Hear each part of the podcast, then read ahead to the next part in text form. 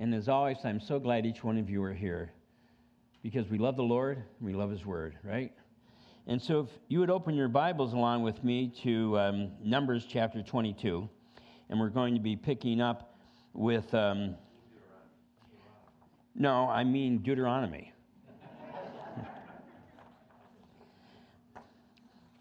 and we're going to be picking up with verse 13, chapter 22, verse 13 of Deuteronomy. Chapter 13, verse 22. Father, we come before you in Jesus' name, and we thank you so much for your word and for your Holy Spirit that's able to help us apply it to our hearts and our understanding. And I ask, Heavenly Father, that you would come and minister your, your word to each one of us, that we might be encouraged in, in all of our ways in following you. We thank you for your love. We thank you for your grace, your mercy, your forgiveness. And we ask, Heavenly Father, that your Holy Spirit would fall upon us in such a way that people would sense your presence. They would sense your forgiveness, your love, your protection, your healing. And Father, if there are any that are here that don't know you, that they would also come to find you this morning and be born again of the Spirit. And so we thank you, Father, for this time that we have together, and we pray that you would bless it. And I ask for your strength and for your anointing and your Holy Spirit to guide every word of my mouth. I pray in Jesus' name. Amen. You know, and I started working on this portion of Scripture this week, I was thinking to myself, why didn't I arrange it so Frank got this portion? You're going to find out in a minute why. It's a, it's a tough one. And, uh, but one of the things, you know, that we have to think about is we're all concerned, and we should be, about legalism, you know, and about a works doctrine. We should be concerned about that because it's always the Lord, it's never us. But in the same hand, I think we also have to be careful that we don't get to a point where we're so afraid of, of works and legalism that we start allowing things to pass through the net that we shouldn't. We allow things into our lives that are contrary to the Word of God, and we just kind of make an excuse for it because we don't want to be uh, legalistic. you know, and I was thinking about it this uh, actually yesterday. My grandson Kyle uh, he came in the house with his cousin, not my grandson, but his father's uh, nephew. And anyway, they walked into the house, and I'm sitting there in my chair. I mean, just picture this. I'm sitting there in my chair by the fire, reading the Bible, listening to old hymns on Bluetooth, the old rugged cross. And so he walks in, and I know what he was thinking. Oh, my word, what a man of God. Here he is on a Saturday evening, sitting in front of the fire, reading his Bible, listening to Old Rugged Cross. But then I thought to myself, there could have been times he walked in and I was upstairs watching something that I shouldn't. You understand what I'm saying? So we have to realize that while we're found in the flesh, it's easy for us, maybe not easy, but it is very possible, maybe more um, convenient than we think, to fall into sin and to allow things to come into our lives that we shouldn't. But what we need to understand is we always have to have an attitude of confession and repentance. It's one thing to have done something that you shouldn't have done and just think, oh, that's all right, God understands. And it's another thing to do something that you think you shouldn't do or shouldn't have done and say, God, forgive me a sinner. And God does forgive us as many times as we ask. He purifies us from all unrighteousness. That's the God that we serve. I want to share with you and you can find this on YouTube. Someone sent it to me this morning, and I listened to it. And uh, this is last week, and Representative Greg Steube, who is a conservative, he actually started off their meeting by reading from the Bible. And guess what chapter he was reading from? Deuteronomy 22. And he was reading from Deuteronomy 22 because in the Judiciary Committee, they were uh, discussing uh, all these transgender and, and gender fluid and homosexuality and all these things. And he read from the Bible. And he was saying, this is what we, you know, have to adhere to. And there were, of course, many congressmen that were snickering. And then chairman of the Judiciary Committee, Jerry Nadler, she, he, uh, he called this and he said, it's out of order. And this is a direct quote that he made. God's will has nothing to do with this Congress. Do you understand where we are? I mean, we can look at that and say that's silly, but do you understand how many people agree with that?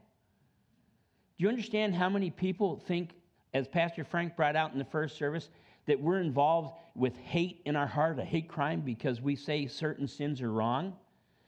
The thing we have to realize that these anything the Bible calls sin is sin. But you and I, in, in the compassion of Jesus Christ, have to love the people. Pastor Frank really uh, expounded on this beautifully this morning.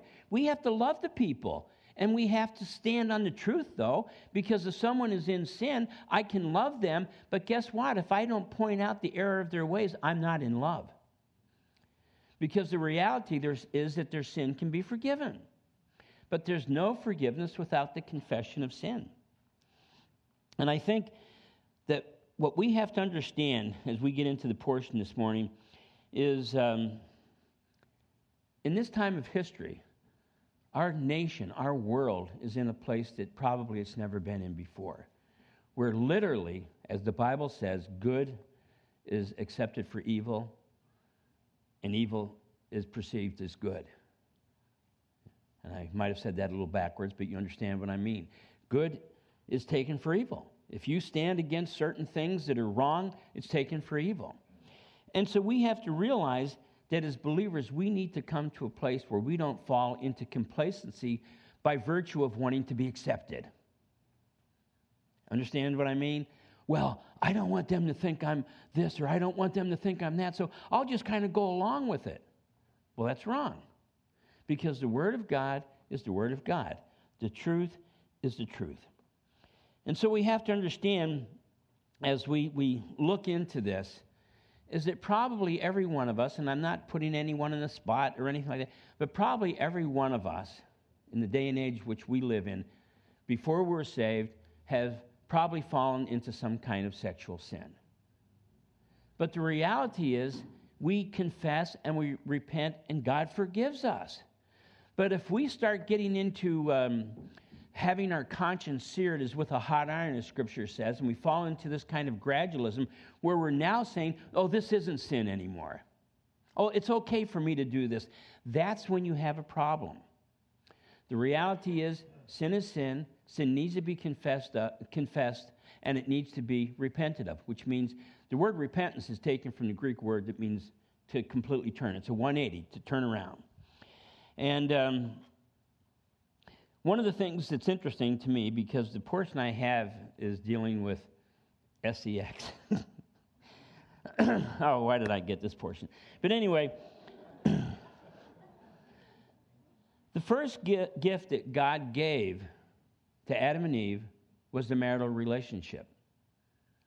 And he said, Be fruitful and multiply and fill the earth. And also, we have to understand is that this is the first place that Satan attacked. In 1 Corinthians chapter 6 and verses 18 through 19, it uh, tells us, and I'm not going to read the whole portion, but it tells us those, every other sin is outside the body, but those that commit sexual sin, it's against the body itself. And so scripture is very, very clear in relationship to, you know, sexual sin. And we have to realize that our society has come to a place where it's considered normal and even recreational. I mean, any, any TV you watch, any movie you watch, it's absolutely amazing. But in God's economy, sexual sin is very serious. Not only in participating in it, but even viewing it. Many people don't realize this, but in the ancient world had graphic pornographic pictures on wood, stone, and even paintings and carvings. And violence also at that time was used as a form of recreation. All we have to do is think of Fox's Book of Martyrs and how Christians were burned at the stake and everyone one came to watch it. You had the Colosseum where you had Christians that were thrown in to fight lions and so forth. And so violence and, and promiscuity go together. And every nation that had fall, has fallen to violence as entertainment and promiscuity as a normal way of life, that nation has become corrupt and has fallen. I mean, you, you can look at Babylon, you can look at, at, the Chaldeans, you can look at every ancient empire that fell. It fell because it started accepting these kinds of things as sin. And it's always, almost always, by gradualism. I can remember I mean, there's not too many of you that are as, uh, as old as I am, but I can remember when there was a big controversy on TV because they had one of the evening shows. They thought it was okay because it was an evening show, and they used the word hell. They said hell on TV, you know, as a swear word. And oh, it was a big thing. Now you can turn on your TV and you can watch just about anything. You can go to your computer and you can watch anything. And so we have to understand that there is a, we are exposed to something that no other generation has ever been exposed to. And we have to realize that God has commanded us to do something about it. In fact, in Psalm 101, verse 3, it says this I will set nothing wicked before my eyes. Wow. And we do set wicked things before our eyes. And the thing that I believe is concerning is the fact that we're starting to take it, even as believers, as well, that's just entertainment. That's just the way it is. Well, maybe it's time that the church, especially the times we're living in, you, you read what Jerry Nadler said, or I, you shared, I shared with you what Jerry Nadler said about, you know, what does God, God's will have to do with Congress? What does God's will have to do with a nation that was founded on the Magna Carta, which was based on the Ten Commandments of the Bible? What does that have to do with it? Our nation has really become dark. And so for you and I, we have to shine the light. And one of the places that's most important to shine the light is in our own heart. When we are doing things that we know we shouldn't be doing, when we're watching things that we know we shouldn't be watching, we know it. And the danger comes is when you no longer see it, when you no longer really know it. But when you're doing something that you know is wrong, you're able to feel conviction, which leads to confession and repentance. And I think it's really time for the church to wake up. And it's time for many of us who try to use legalism and a works doctrine as an excuse to, to justify certain things that we watch or certain things that we do. Maybe that needs to change.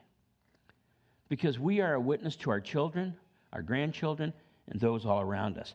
So now we're getting into Deuteronomy chapter 22, and I'm going to read verses 13 through 19 first. Deuteronomy 22, starting with verse 13. If a man takes a wife and he goes into her and detests her and charges her with shameful conduct and brings a bad name on her and says, I took this woman, and when I came to her, I found she was not a virgin. Then the father and mother of the young woman shall take and bring out the evidence of the young woman's virginity to the elders of the city at the gate. And the young woman's father shall say to the elders, I gave my daughter to this man as wife, and he detests her.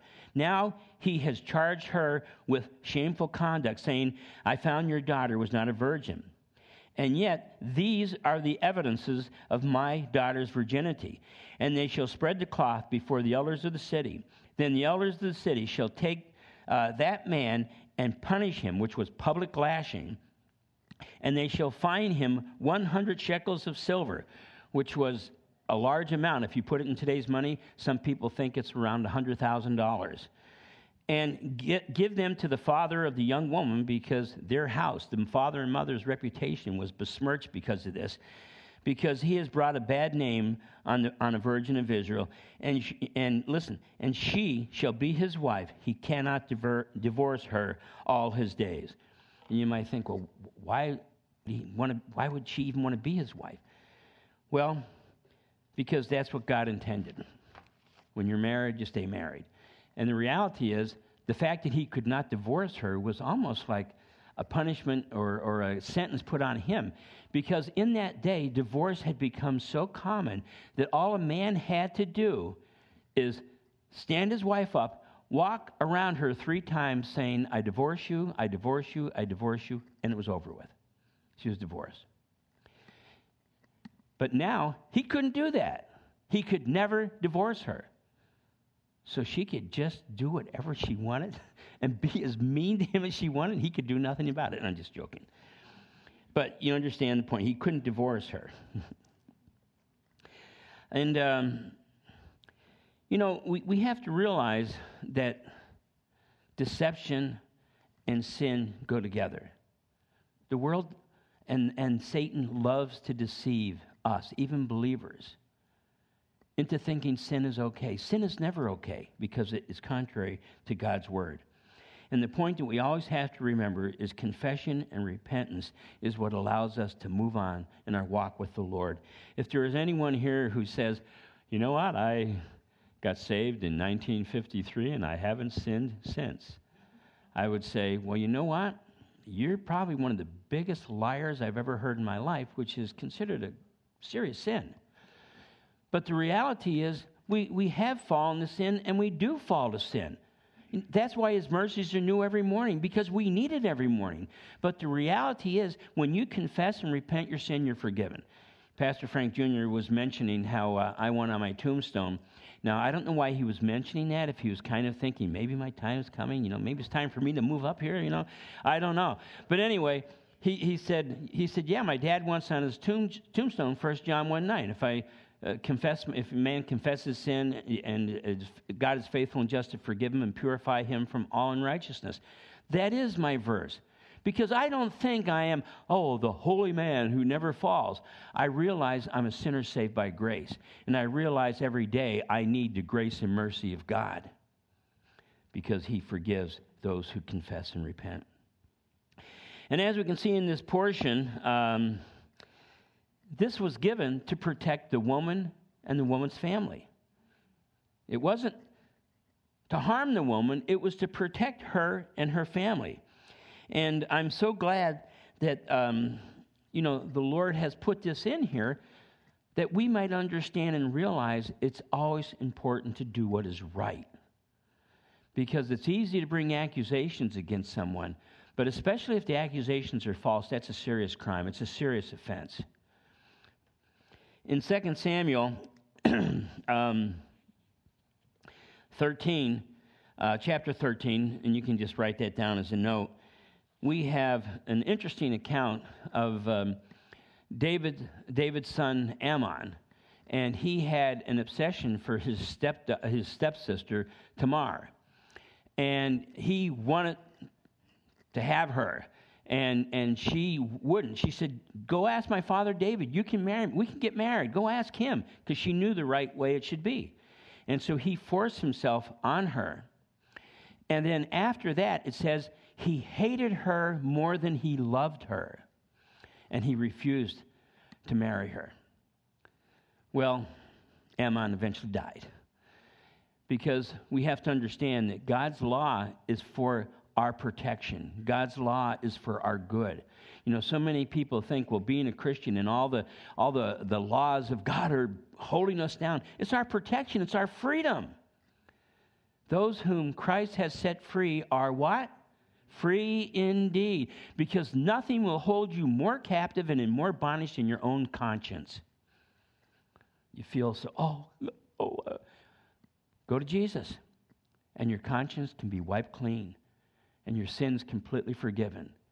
Though your sins be as scarlet, he can make them what? As white as snow. Take them completely away. Now go to uh, verse 20. You know, one of the things you want to remember too, at the time that this was written, the average age for a young woman to become married was 14. I know that's really weird for us. But that was the average age. In fact, for, for men, they were usually, you know, 18, 19 years old when they were getting married. But the average age was around 14 for a woman. Just something to keep in mind. Verse 20. but if the thing is true, in other words, that she wasn't a virgin, and evidence of virginity are not found for the young woman, then they shall bring the young woman to the door of her father's house, and the men of the city shall stone her to death with stones. Wow. Because she has done a disgraceful thing in Israel to play the harlot in her father's house, so you shall put away the evil from among you. So that's very serious.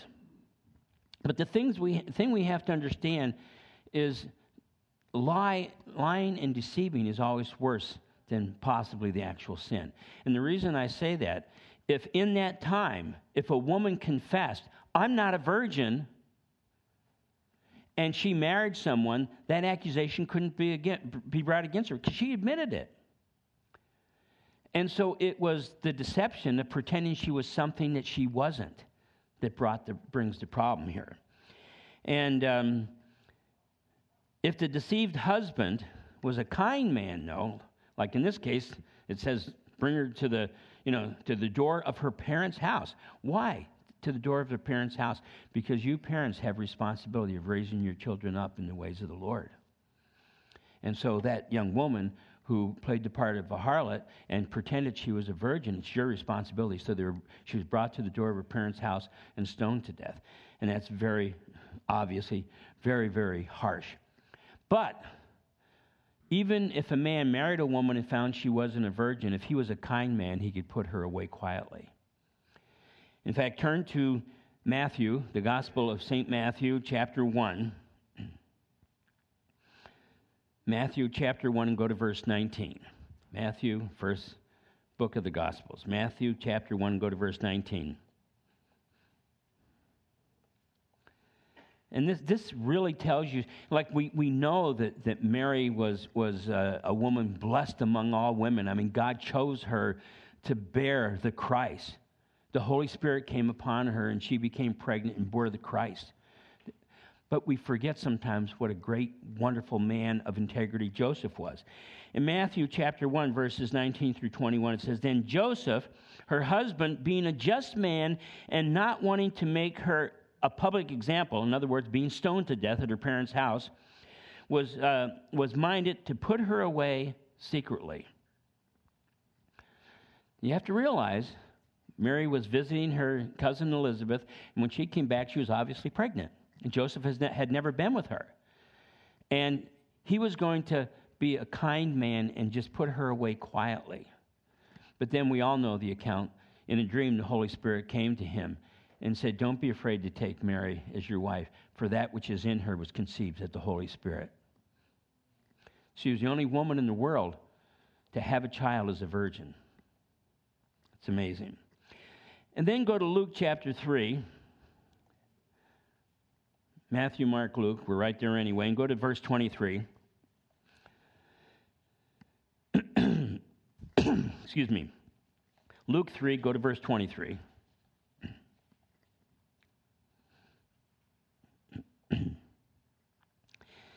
no, we use the term in the West, Jesus, which is actually taken from Yeshua or Yahshua or Joshua, which means God saves. That's actually what his name means God saves. Luke 3, verse 23. Now, Jesus himself began his ministry at about 30 years of age, being, look at what it says here, as was supposed the son of Joseph. Do you know what that tells us about Joseph? He never put Mary to shame. Can you imagine Joseph going around his friends and saying, well, well, yeah, uh, you know, I, I never had sex with with uh, with Mary, but what's conceived in her is of the Holy Spirit they'd be like, yeah. So Joseph always took the responsibility. It tells you what a just and righteous and wonderful man that he was.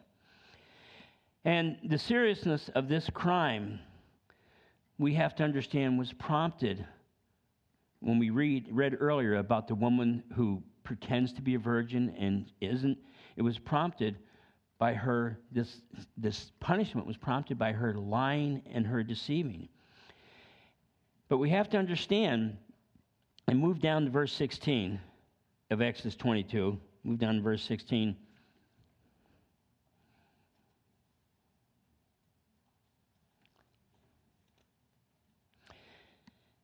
In, in, in uh, first, verse 16 of Exodus 22, if a man entices a virgin who is not betrothed and lies with her, he shall surely pay the bride price for her to be his wife.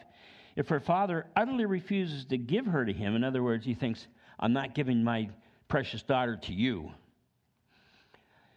he shall pay money according to the bride price of virgins. In this case, the woman was not put to, put to death. Why? Because she didn't try to deceive. And we have to realize that um, it also shows the seriousness that God takes in relationship to the marriage vows. And whenever we do a wedding, if we're using the old vows, it says, Forsaking all others, I will keep thee unto thyself. until, you know, as long as we both shall live. And so we have to understand that God takes those seriously. When a man and a woman are married, they're supposed to stay together and they're supposed to be faithful to one another. And it's interesting, according to the Huffington Post, by 2015, only 5% of the brides who walked down the aisle were virgins. In the 50s, the percentage was around 49%. In the 20s, it was 70% of the brides. And the turning point was actually the Cultural Revolution, it was called, of the 60s. Hey man, make love, not war. But the reality is, in making that kind of love, you're doing violence towards other people. So we have to realize that Jesus Christ always gives us a new beginning. Because living in the day and age that we live in, there's probably not too many in this fellowship that could raise their hand. There's some, I'm sure, but not too many that could raise their hand and say, I have followed all God's commands when it relates to sexuality, and I, have, I was pure to the day of my wedding. But the reality is, God forgives us. And God's forgiveness is so complete, it gives us a brand new beginning.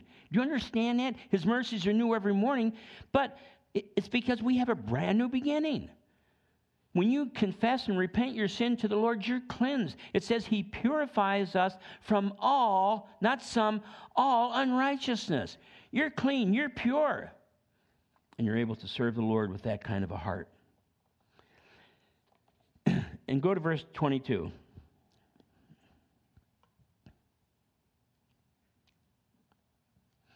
If a man is found lying with a woman married to a husband, then both of them shall die. The man that lay with the woman and the woman, so uh, you shall put evil, put away the evil from Israel. If a young woman who is a virgin is betrothed to a husband, and a man finds her in the city and he lies with her, then you shall bring them both out to the gate of the city, and you shall stone them to death with stones. The young woman, because she did not cry out in the city, and the man, because he humbled his neighbor's wife. So you shall put away the evil from among you. Many ask why this harshness. Well, you have to understand that God gave as an example of marriage his relationship with the church. God is so faithful to us. Jesus Christ is so faithful to us. And we need to endeavor to be faithful to him. It doesn't mean we're not going to make mistakes because we're not God and because we live in a fallen world. And so our flesh is always crying out you know, to be satisfied. But we are married to a, a pure and righteous groom. And the church of Jesus Christ has to be the kind of, of bride who's willing to confess and repent and not try to hide our sin. There's nothing worse that you can do for your own heart than hide your sin. It doesn't mean you have to stand up and blab it in front of everyone because they'll just use it as a point of gossip. But you need to confess it to the Lord. Lord, forgive me, a sinner. And He will. You know, um, in Ephesians chapter 5, verses 31 through 33, it says, For this reason, a man shall leave his father and mother and be joined to his wife, and the two shall become one flesh. There is a great, this is a great mystery, but I speak concerning Christ and the church. So the point he's bringing out is that when you get married, that person is to be your soulmate for the rest of your living days. But being human, if we fall, we need to confess and repent. And God forgives us and gives us new beginnings. And we have to realize that um, probably there is nothing that is more dangerous in our society than this type of sin. And um, I was reading in, it's called Marriage Review, and uh, among unbelievers, among unbelievers, 55% of men and 50% of women will commit marital unfaithfulness. That's absolutely amazing. And uh, interestingly, this is also equals the percentage of the divorce rate in this nation. And So we have to understand it's, it's, it's less among believers, but it's much higher than it should be. You'd be shocked. And so we have to realize that is why the bride, uh, you know, is to commit herself to her husband, and the groom is to commit himself to his wife, and the two shall become one. You know, that is why the Bible says if your eye or your hand causes you to sin, pluck it out or cut it off. It's better to go through life with one eye or maimed than it is to enter into the, you know, the fires of hell. And so we have to understand if there's something in our life that, that is causing us to fall, get rid of it. And that's hard for us. I'm being honest. I'm just being honest. It's hard for us. I mean, there are things in our lives that we have allow our that we allow ourselves to do we know is wrong. We know it's wrong. But somehow we've made excuses for it. Well, we're living in a different time. Well, what do we say when unbelievers say the Bible isn't relevant today? Oh, we get all upset.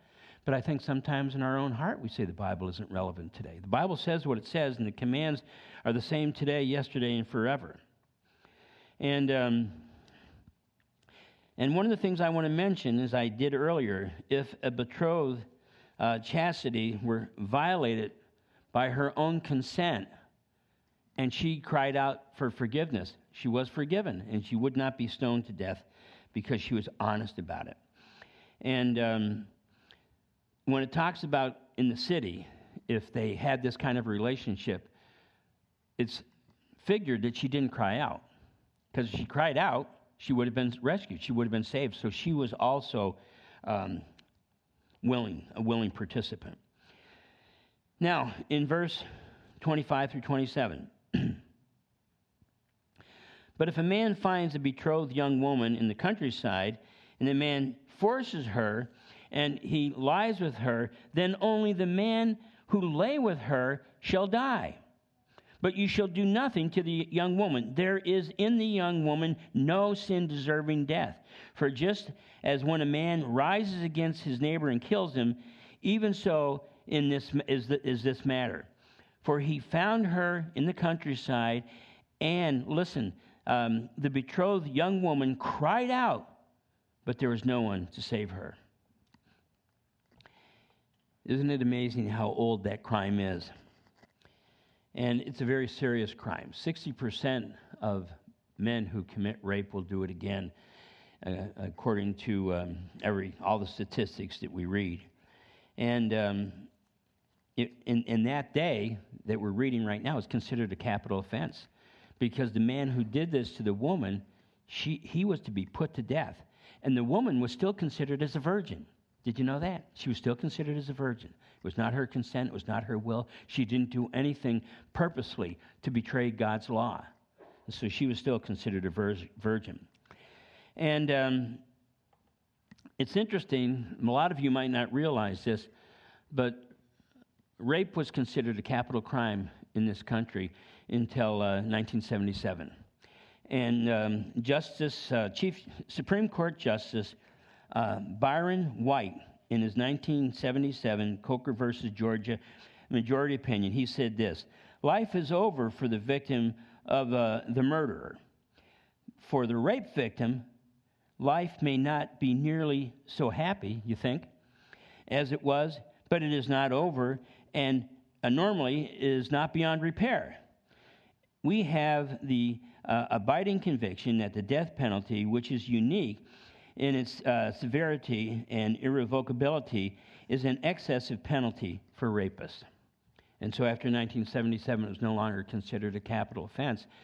And it's interesting also at that point, the incidence of, of, uh, of, of rape rose. And so we live in a fallen world, we live in a fallen nation. We're not going to find our peace and our justice in this world but we find it in the world to come. We find it in Jesus Christ. And then in verses 28 through 30, if a man finds a young woman who is a virgin, who is not betrothed, and he seizes her and he lies with her, and they are found out, then the man who lay with her shall give the young woman's father fifty shekels of silver, and she shall be his wife, because he had humbled her. He shall not be permitted to divorce her all his days. A man shall not take his father's wife, nor uncover his father's bed. Now, as far as the beginning of this is concerned, uh, it was determined um, that a man was not to take advantage of a woman. When it says to seize, you know, we think of that as like he forcibly took her, but it's actually taken from the Hebrew word tasfa, and it literally means to convince or to persuade. So, in other words, it's like the guy saying, I really love you. And if you love me, it's that kind of thing. You're trying to convince or persuade someone. That's what this seizing means. And so the young woman was convinced that this guy loved her so much and wanted to marry her anyway. And, um, but it was considered a crime that the man would do this. And so it is like so many things that we see in our world today that are contrary to God's word and God's law, but have just has just become accepted. It's just considered an accepted thing. Well, you know, we've been dating for three months. What? You're a believer? I don't care if you've been dating for three years. You have to wait until you're married. That's what the Bible says. And verse 30, which is a very confusing verse when you first read it, it's not talking about the man's mother, but his father's wife. And this whole thing is repeated if you take notes in 1 Corinthians 5 1. And so, what it's actually talking about here is if you have a man who was married, had children, and maybe his wife died, was killed, or whatever, and he goes out and he marries another woman, maybe a woman younger than himself, and that the father dies, for whatever reason, the son was not allowed to marry his father's widow. Even though she wasn't his mother, he was not allowed to because it would be dishonoring to the father. And so that's why this was put in there. It's not talking about a man with his own mother, it's talking about the woman his father remarried, and he was not to be with her. And it was considered a very serious sin. And, and some of you might remember that David's son Absalom did this very thing. When he was trying to overthrow the government of, of his father David, he went up on the roof of the castle and he took uh, um, David's wives and violated them. And it was to show that he was now the king. And of course, we all know what happened to Absalom. You know, he, um, he died. In fact, uh, his hair got caught in a branch of a tree. He had beautiful long hair, and uh, he was stuck there. And then they came back and they killed him. And so we have to realize that when we read portions like this, they're sensitive, they're difficult, but it's speaking to us. You know, we as believers, we might not be dealing with some of these things that are being talked about, but it's really a question that we need to honestly ask ourselves because we're not being legalistic. We're not being, um, you know, trying to put rules and regulations on you and think that salvation is a matter of works. It's just a challenge. What are there, what, what things are in our life that we're doing, that we're watching, that we're reading, that we're participating in, that we know in our heart is wrong? Well, it's time for believers to say, I'm going to admit it and I'm going to repent of it and I'm going to find God's forgiveness and move ahead. Because that's the wonderful thing about being a disciple and a child of God. Being a disciple of Jesus Christ and a child of God is we can always be moving on. It's so wonderful. Because just like the woman who was taken advantage of, and uh, she was still considered a virgin by the law, and nothing happened to her. She was considered completely innocent. You and I can have our virgin minds restored through confession and repentance. Our virgin's heart, virgin hearts restored through confession and repentance. And so we have to be willing to look at ourselves and look at our lives and say, what is there that needs to be changed? What is there that I need to maybe remove? What is there that I need to add? I don't believe there's any one of us that doesn't realize that there are things we could change. You know, and I'm not pointing fingers at anyone, because you know what happens when you point a finger at someone? There's three more pointing back at you. So, not a matter of pointing fingers at anybody. Believe me, this is a message just as much for me as it is any of you. But I think we have to take maybe an account of our life for our sake for our soul's sake, for our spouse's sake, for our children's sake, for our grandchildren's sake. I want to love Jesus with all my heart, mind, soul, and strength, and not allow the things of this world to come in and corrupt my heart. Because the things of this world come in much too often and corrupt my heart. They really do. And I repent of it, and I confess it, and I want to be pure before the Lord in both my conduct and my thought.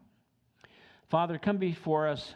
Father, we come before you in Jesus' name, and I pray that you would come to us by your Holy Spirit and give us the peace of forgiveness, the peace of restoration, that we might be able to move on from this place, and that we might be able to realize and come to the conclusion that you have given us victory. We can have victory in all these areas through Jesus Christ and by the power of the Holy Spirit. And so, Father, we confess and repent and ask that you would do a mighty work in each one of us. I pray in Jesus' name. Amen and amen. And God bless you, my dear friends. Whoop.